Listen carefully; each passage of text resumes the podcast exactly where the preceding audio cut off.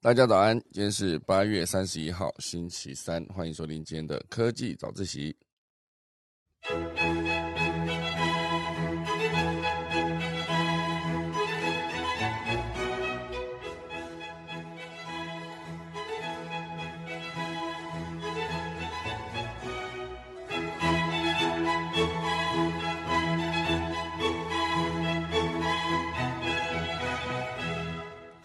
的，今天科技早起要跟大家分享第一大段，就是台积电跟 Google 联手推了 GoShare 的呃共享机车喽。哦，这件事情为什么是台积电在这个时间点哦会跟 Google 这间公司合作？那到底 Google 这间公司又是透过什么样的方式让这个护国神山台积电愿意清点合作的？哦，主要是他们在台中也正式上线了，非常恭喜他们，希望可以快速把这个 GoShare。推到全台湾各个大城市。那第二大段会跟大家聊到，就是呃，美国的传统电视台 NBC 好，即将在 Apple Podcast 上面推出全新的节目了。哦，就是意味着传统有影音的电视台是不是也是正式要加入了，就是单纯只有声音的 Podcast 经济这件事呢？这是一个走回头路，还是要杀出一条新的血路？等下来跟大家分享。第三大段呢，会跟大家聊到维护粮食。安全哈，粮食出口安全。英国呢决定支援乌克兰无人扫雷潜艇，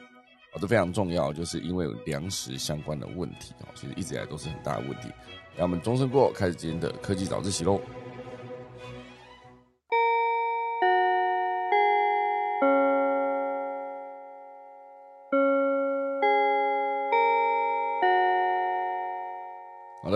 开始今天的节目之前呢，先来跟大家聊聊就是苹果相关的消息啊。苹果今天消息大概两个，哦，一个就是苹果宣布下一个月即将重返办公室。那重返办公室主要是因为之前的疫情期间呢，很多的大公司、大企业哈，全部都在推说就是 work from home，因为需要隔离、需要安全嘛，就不要让大家继续在公司内传染。哦，所以苹果在本月中旬宣布。要求员工从九月开始提高每周的进办公室的天数，由原本的两天哦调整到三天，是不是慢慢的就会回到接下来就是全部都回办公室上班了？因为在这个新的办公制度下呢，所有苹果员工啊都被要求除了每周二跟每周四啊，除了每周二就需要四天进入办公室，也必须额外再选择一天实体上班哦。所以哦，应该说除了每周二跟四，哎，这到底怎么写？除了每周二四天固定进入办公室，所以算起来就是希望大家都继续回到办公室上班。那这一篇呢，主要是跟大家聊聊，就是从上班模式出发去思考，呃，就 work from home 跟在办公室工作，它对于生产力的影响。哦，对于生产力的影响大概是有哪些哦？因为主要就是大家会去思考说。远距工作是不是整个效率会下降？啊，所以根据斯坦福大学的研究呢，在实施远距上班之后，啊，受测试的人所属的公司，啊，平均的利润提升了百分之十三，啊，所以是有增加收入嘛？而且整个软体公司也在二零二零年针对呃其他用户的工作情况发现，啊，调查进呃进行调查之后发现。在远端办公之下呢，生产力提升了百分之四十七。好，所以这算是各式各样的调查都会显示出不同的结果嘛。我像斯坦福大学研究就是公司利润平均提升，然后另外一间软体公司做的研究呢是发现呃整个生产力提升百分之四十七。哦，所以很多时候是不是以这个前提来看哦，接下来的所有的工作都是还是继续维持 work from home 比较好。因为至少那个办公室的支出可以下降，我指的当然就是指一些大公司，他们原本就是有自己的办公室啊。应该说，当人呃工作的人数增加的时候，他需要更大的办公空间嘛。可是因为之前因为因应 work from home 啊，所以不用再继续租更大的办公室，是不是就直接把租办公室的这个固定支出呢，就直接做了一个下降？好，当然那前提是要你要退掉那个办公室嘛。那当然还有疫情期间呢，其实很多的房东哦，他也会愿意降房租。那当然现在就是要继续让所有的人可以回到办公室上班的时候，是不是他们又会继续把房租拉高？我觉得现在这个世代啊，呃，有房子的人其实就可以大声嘛，毕竟很多我自己在创业的伙伴朋友们，也不算伙伴，就是我看到一些创业中的朋友，他们可能开某一间店，哈，可能是呃跟餐饮相关，那有可能就是他租了一个办公室给自己的员工上班，可是大部分都会一直一直一直一直遇到涨价的问题，房租租约调涨，因为对房东来说，他其实可以涨价，他不涨价呀。那他赚的就比较少了，而他涨价的时候有可能会逼走这些房客，可是会怎么样？没关系哦，他可能会马上会有另外一个下一个房客来租，而且就算没有人马上来租也无所谓哦，因为整个现阶段的整个法律规定，就是你把房屋空在那边，然后不租人哦，你的空屋税其实相对是低的，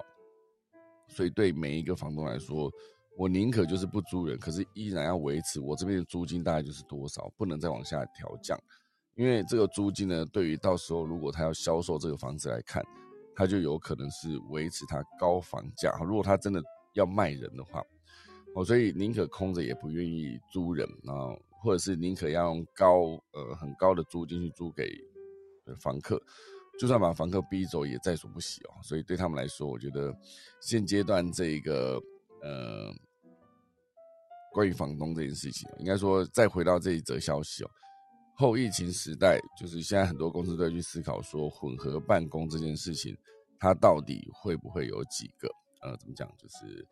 有好处也有坏处哦。可是当然对每一间公司来说，他们都必须审慎的评估嘛，哦自己的呃工作效率，然后再算上，就是到底值不值得把这个租办公室的钱省下来。然后来换取员工员工更多的就减少了通勤时间嘛，至少你可以确定这件事。然后如果他们还是依然可以维持高效率工作，那继续 work from home 继续远距上班，我觉得也不是一件坏事。所以总之呢，现阶段就是苹果它愿意把更多的应该说让更多的员工回到他的办公室上班。然后你可以思考一下苹果的总部，啊，就盖得非常漂亮，那个一整个像飞碟一样啊，当初。贾博士在离开之前呢，做的最后一个设计的东西啊，就真的呃实现了苹果的总部。好，另外还有一块呢，就是跟苹果有关的消息哦，就是他们接下来呢，苹果会把呃 MacBook 代工哦，首度交给台湾以外的公司哦。现阶段他们会把 MacBook 代工交给中国的公司一部分啊，不代不代表全部。这是不是是不是一个不再信任台湾了呢？还是一个现阶段，大家都会去思考说，呃，在全球化的现在，很多时候你可能因因为遇到一个事情，就像之前的疫情，然后一个封城封下去之后呢，整个像之前的特斯拉，他们在生产的过程中就遇到了很大的麻烦，整个上海的超级工厂是完全不能动的，哦，所以每一个大企业都会去思考说，是不是鸡蛋不要放在同一个篮子里面，就是你必须要有一些备案啊，比如说像中国那边。工厂停止生产了，那还能不能找到其他的可以生产的地方？哦，所以现阶段他们会思考说，啊，之前 MacBook 代工呢，全部都是在台湾嘛，就是由台湾的几间笔电代工大厂去完成。现在呢，就会传出中国的文泰科技，啊，文是呃新闻的文，泰是泰国的泰，文泰科技哦拿到了 MacBook 的代工订单。而这间公司呢，近乎国际无名哦，所以让业界感到非常惊讶。就是台湾，如果你有在做代工的厂商，其实大概对全世界也会做笔电代工的厂商也都略知一二。可是这一间文泰器，呃，文泰科技哦，所以大家其实并没有太常听到。它算是一个中国大型电子供应商，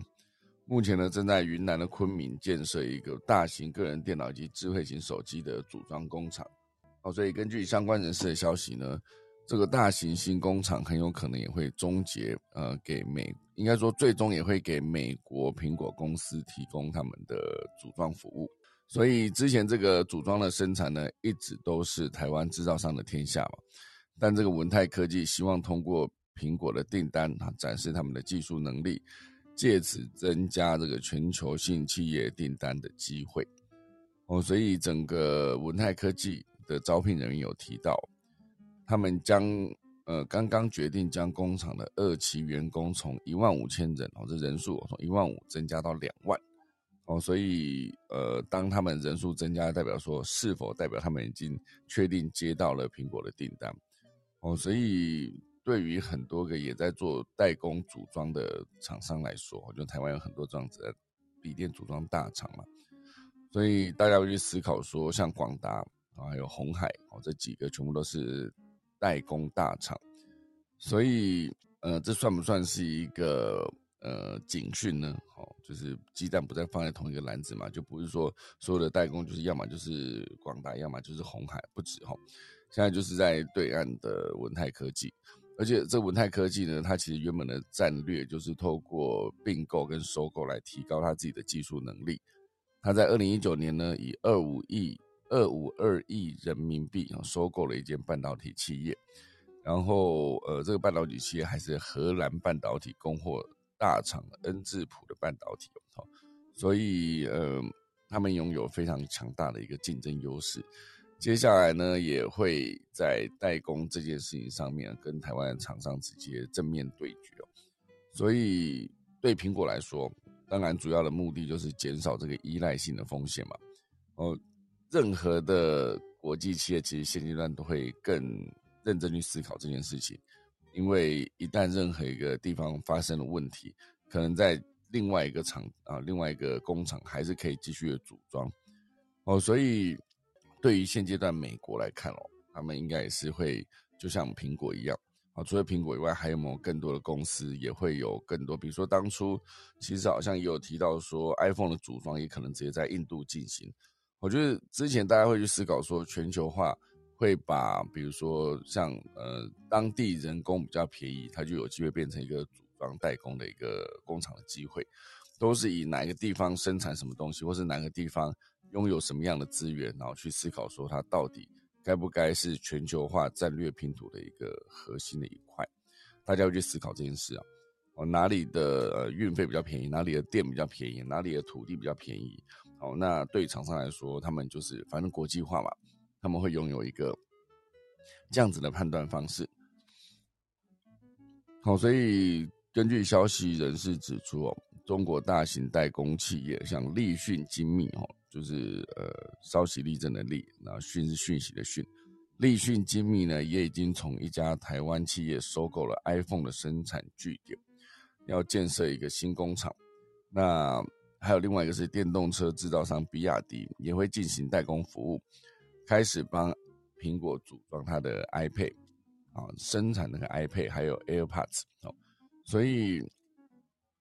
在这个中美对立跟两岸紧张紧张的过程中，崛起的这个文泰科技呢，甚至还计划在昆明工厂加强半导体的业务。而这半导体的行业呢，作为中国大陆一个弱点，也有可能成为美国的制裁对象。因此，这个文泰科技。如果要进一步扩大业务领域，还是很有可能会面临这个地缘政治的风险。哦，这是苹果不再把同一个组装的公司，呃，应该说工作交给台湾了，就是 MacBook 的组装。哦，这是关于苹果相关的消息。那还有一则呢，下一则我会跟大家聊到，就是虾皮哦。有在买虾皮的人，之前都是直接呃寄到家里，要不然就货到付款等等。后来，当然在虾皮店到店推出之后呢，呃，越来越多人就会开始以虾皮店到店这个服务来当做他们主要的一个。就比如说，我家里有一个虾皮，呃，家里附近有一个虾皮店到店，我可以直接用店到店的方式直接去那边买哦。所以，呃，在成本上面考量也会比较低一些。不过，现阶段呢，有调出本年度的运费，哦，我已经第三度调涨，今年九月起呢会。收三十九块，因为这个电到店的运费啊，本年度第三度的调涨，最早哈应该是今年一月的时候，运费是十九块，哦，当时是应该说去年八月了啊。如果以今年来看啊，如果从去拉到去年八月，他们虾皮电到店的物流方案是免费的，当时就是这个自建通路，主要就是为了让更多的用户。哦，去呃使用这个电到店的服务，所以一开始已经主打免运费。去年八月，然后一路到今年的一月，我就是大概经过了五个月吧。哦，今年的一月就开始，他们要收钱了，收十九块。哦，那原本当初的原因是避免消费者滥用这个免运费，然后来增加大量的货运的负担。哦，所以今年一月收十九块，到今年的六月，我觉得大概又隔五个月哈，就涨到二十九哈。然后六月到现在又隔了三个月，就直接宣布涨到三十九。有没有可能到年底哦，就是圣诞节的时候送大家一个圣诞礼物，直接涨到四十九，七七四十九元这样？那这个运费一直调涨，当然虾皮是有表示说，是因应市场机制来调整这个店到店的运费收取。近期呢，也是更持续优化店到店的服务跟功能，包括在门市推出取件报到机，跟更新门市的包裹厨卫系统，来减少用户取货等待的时间。哦，这个用户取货这件事情，我不知道大家在买网购的时候是不是还蛮常有这个经验的。因为之前可以选择在 Seven 嘛，然后就寄到 Seven，然后之前去 Seven 的时候，就发现那个 Seven 有一个柜子专门放。呃，那一些网购来 Seven 取货的东西，我自己之前也是很喜欢这个服务啊，因为毕竟东西寄到家里，如果你没办法收，那也很麻烦嘛。所以如果它不是冷冻冷藏的东西，需要低温宅配物流物流的东西，寄到 Seven 哦，其实我可以自己找自己有空的时间再去拿啊。比如说像之前博客来的书哦，就是一个很好的例子，就直接去 Seven 买博客来，去拿博客来的书。那后来这个柜子呢，大家就发现它越来越大，然后各个便利商店都推出这个服务之后，就是寄到便利商店的人越来越多，然后所以这柜子越来越大。那每一次你去拿货的时候，就会凭身份证，然后念那个呃电话的末三码还是末五码，念完之后，你就可以直接拿到这个由店员进去找的满头大汗之后找到的东西拿给你啊，来问一下你的名字，看一下身份证，你就可以取走。有些时候你是直接现场付款，有些时候是直接已经刷完卡嘛，你就可以直接带走，就比较比较方便。哦，所以早期当然就是由店员直接帮你找，可是最近是不是已经改成就是哦你要取货自己去外面拿？他的柜子里面可能就是因为他柜子越来越大嘛，如果每一个店员都会把时间花在找这些货上面的时候，显然会变得更麻烦了。所以他们现在就是开放所有的你要取货你就直接去拿。那去拿的时候，就是拿到的时候，你才拿去柜台，算是结账嘛。因为有些真的是需要货到付款，在柜台在结账，这个状况。所以这样子转变下去，我就觉得，因为每一间便利商店，它的坪效其实非常重要。如果有一区是专门放这一些，呃，寄到店里面哦，然后来让所有的民众去拿，接下来我觉得这个费用应该也会涨价，因为它的空间不足了嘛，它会越用越多的空间去。换取这个服务，然后提供这个服务就必须要有货架，而且之前还必须要让店员去拿去找，所以之后我觉得这个服务说不定也会涨价。好，总之在现在这个时代，任何事情涨价应该都不足为奇哈，所以大家可能要先做好心理准备。好，现在这个时代，好，那另外还有一则，我觉得现在虽然现在已经三十分，还是想跟大家分享，就是麦当劳现阶段在呃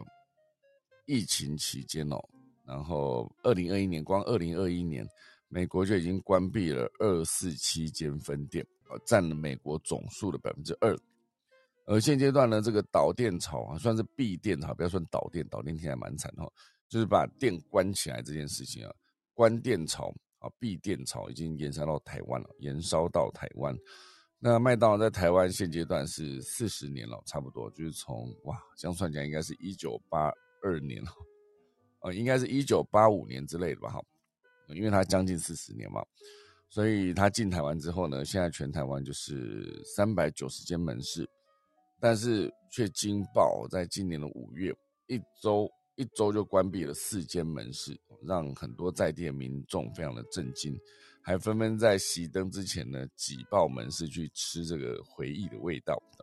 所以回顾之前麦当劳。上一次大规模关店是二零零二年，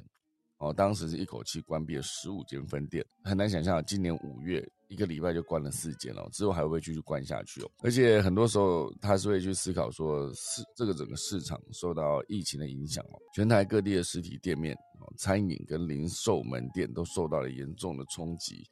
哦，所以尤其是餐饮业了，然后这个餐饮业需要活络的内需市场来。支撑嘛，哦，所以以这个餐饮业的成本结构来看，食材、人事跟店租啊，这算是一个餐饮业成本的三大结构。所以在这个大环境的冲击下呢，这个店租反而成为最重要的关键。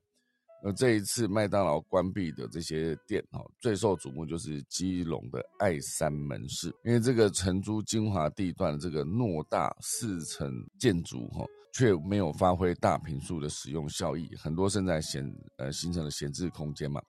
所以会因为这个空间需要投入大量的管理成本。所以反而变成营运的负担，啊，这样成本呢就吃光了这所有的获利。好，所以总之呢，现阶段这个闭店潮还会不会持续下去？就很难想象，像我我现在住的地方，我附近就有一间，我几乎真的就是从国小看它就在那边，一路到现在。因为毕竟麦当劳进台湾四十年，虽然我不知道那一间店具体开店的那个呃年份是哪一年，不过至少我对它的印象就是它真的是非常非常非常久了，陪了大家一路到现在。如果有一天那边的麦当劳不见了，那感觉会变得蛮冲击一件事哦。因为一直来那边就是第一就会有人潮嘛，很多学生会在那边，然后就准备去排队买。现在还增加了大量的外送车队在外面等。然后还有一个就是最重要就是味道，我不知道大家经过麦当劳的时候，就可能五十公尺内嘛，五十公尺内会不会有点夸张？哦，总之就是麦当劳的味道是一定会存在的，你经过它就是闻得到，它就。炸薯条或者炸鸡块、炸鸡腿的的一个味道，它是闻得出来的。